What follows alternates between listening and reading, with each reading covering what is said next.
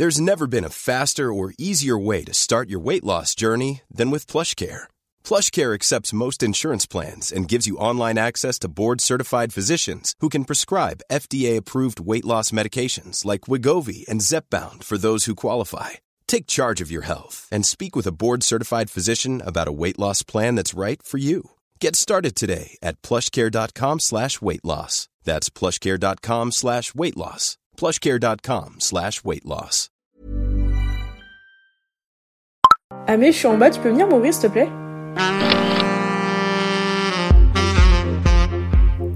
Bonsoir et bienvenue dans La Porte qui l'endroit où tout le monde est le bienvenu. Installe-toi, moi c'est Amélia, mais ici on m'appelle Mimo ou Amé. Ça y est, j'ai un podcast. Ah Je suis trop contente. Depuis le temps que je pense à ça, que je prépare, etc., il y a eu quelques imprévus en cours de route, mais je suis là et La Porte clic-clac existe enfin.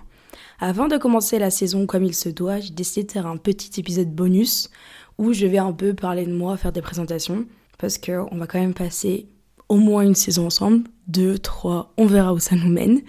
Mais du coup, je me suis dit que j'allais me présenter un peu afin d'avoir un peu de légitimité sur mes propos que je vais tenir sur les prochains épisodes, et puis même que vous apprenez à me connaître, vu qu'on va se retrouver toutes les semaines.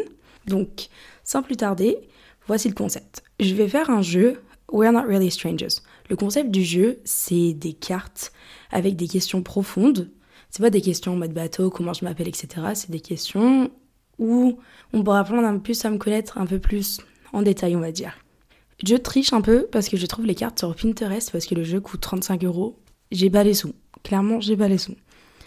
Et en fait, j'ai décidé de faire ça parce que c'est un jeu qu'on jouait avec mes copines à la partie clac et ça nous a permis, enfin, ça nous a permis d'apprendre à se connaître dans un angle tellement différent où on n'aurait pas du tout eu l'occasion, ou peut-être pas mené à des sujets aussi profonds sans ce jeu. Et on pouvait continuer de reposer les mêmes questions parce que notre point de vue changeait constamment. Du coup, franchement, si vous savez pas quoi faire une soirée, une soirée faites-le, je le conseille. La première, c'est ce dont quoi tu es la plus reconnaissante en ce moment. Et sans hésiter, c'est mes copines et mon entourage. Ça m'a vraiment pris 20 ans d'existence, autrement dit toute mon existence, à créer un entourage aussi incroyable. Franchement, j'ai rien à rajouter et à dire dessus. Je suis tombée récemment malade. On m'a diagnostiqué une maladie idiopathique qui m'a causé la paralysie de la moitié de mon visage à l'étranger. Mais à aucun moment je me suis sentie seule. Vraiment, j'ai été entourée de A à Z. Mes copines m'ont envoyé un colis. Ma mère est venue jusqu'en Allemagne. Voilà, j'en passe. Donc vraiment, c'est mon entourage. Et c'est un peu bête dit comme ça, mais je sais que avant, c'est peut-être pas quelque chose que j'aurais répondu. La deuxième question, c'est quel conseil qu'on a pu te donner qui est vraiment resté avec toi? Je dirais que j'en ai deux, et les deux, c'est ma mère qui m'a donné. Ok, je sais, je triche, j'en dis pas que un, mais c'est moi qui fais les règles, c'est mon podcast. Le premier, c'est ose, et dans le pire des cas, on te dira non. Et c'est un peu bête dit comme ça, mais c'est vraiment vrai. Parce que si tu n'oses rien, dans tous les cas, ta réponse c'est automatiquement un non. Mais ce non peut avoir plein de formes. Par exemple, tu vas aller parler à cette personne qui te plaît, et son non, ça va être en mode qui se montre désintéressé. Ou aller demander pour faire un stage quelque part. Tu peux te prendre un non. Mais c'est un stage dont vraiment t'aurais bien aimé, mais tu t'es dit, ah non, peut-être que c'est trop élevé pour moi. Ose.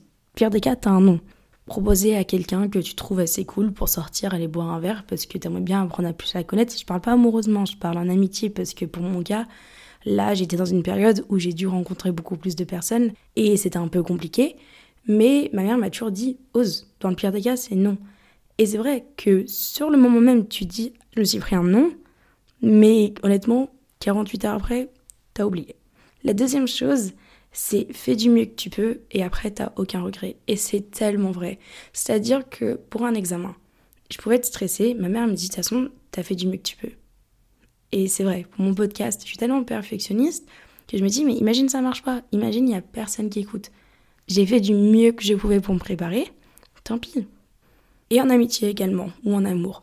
Fais du mieux que tu peux, tu te donnes à fond, tu donnes ce que tu as, tu, tu fournis le meilleur de toi-même et si cette amitié ou cette relation ne fonctionne pas, tant pis, aucun regret, t'auras donné. Donc vraiment mes deux conseils vraiment que je retiens et qui est vraiment resté avec moi, c'est dans le pire des cas on dit non et fais du mieux que tu peux et aucun regret derrière. La troisième question, c'est quel est ton trait le plus toxique que tu peux admettre? J'ai un peu réfléchi avant de répondre à cette question parce que je me suis dit, est-ce que j'étais très encore plus toxique Mais je pense que je peux pas les admettre. Mais celui que je peux vraiment admettre, c'est que j'ai hyper beaucoup de mal à recevoir des critiques, pardon, qu'elles soient que Je suis stressée, mais alors que je parle toute seule dans ma chambre. Là, j'allais couper, mais non, on continue. Bref, à accepter des critiques constructives. Mais c'est débile. Par exemple, là, sur ce podcast, si je reçois un message en mode Ah, j'ai adoré, mais j'aurais fait ça autrement, j'ai pas envie de l'entendre. Genre, quand c'est vraiment un projet qui me passionne et que je me donne et que j'entends un, avis un peu, pas négatif, mais vraiment, même si c'est constructif, si c'est ma mère qui me dit Oh, ça c'était trop bien, mais t'aurais pu faire comme ça, j'aime pas. Voilà, je sais, j'en suis consciente, je travaille dessus. Et je prends du recul lorsqu'on me donne une, critique constructive et je sais que c'est pour m'aider, mais j'en suis confiante. Ensuite, la quatrième question, c'est qu'est-ce que toi, de quand tu étais plus jeune, n'en croirais pas ses yeux de ma vie à l'heure actuelle, enfin de ta vie à l'heure actuelle? La première chose qui m'est venue à l'idée, c'est que je voyage solo, c'est que je prends l'avion toute seule.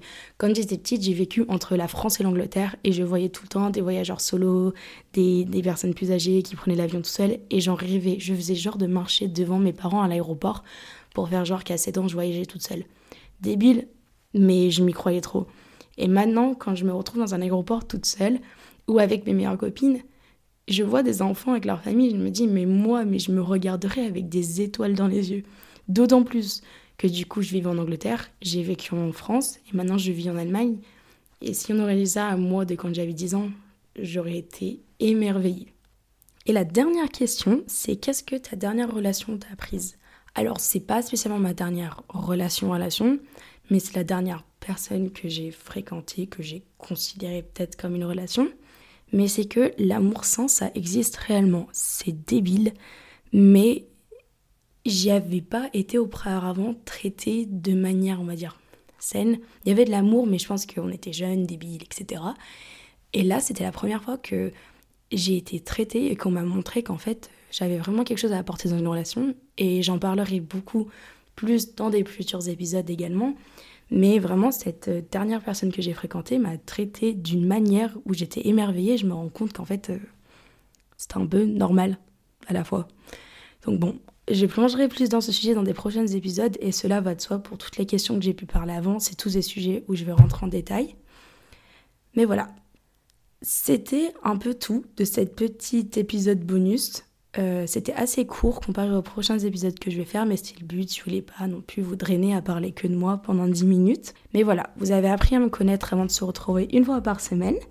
Donc je vous dis bisous et au prochain épisode. Et euh, prenez soin de vous. Bisous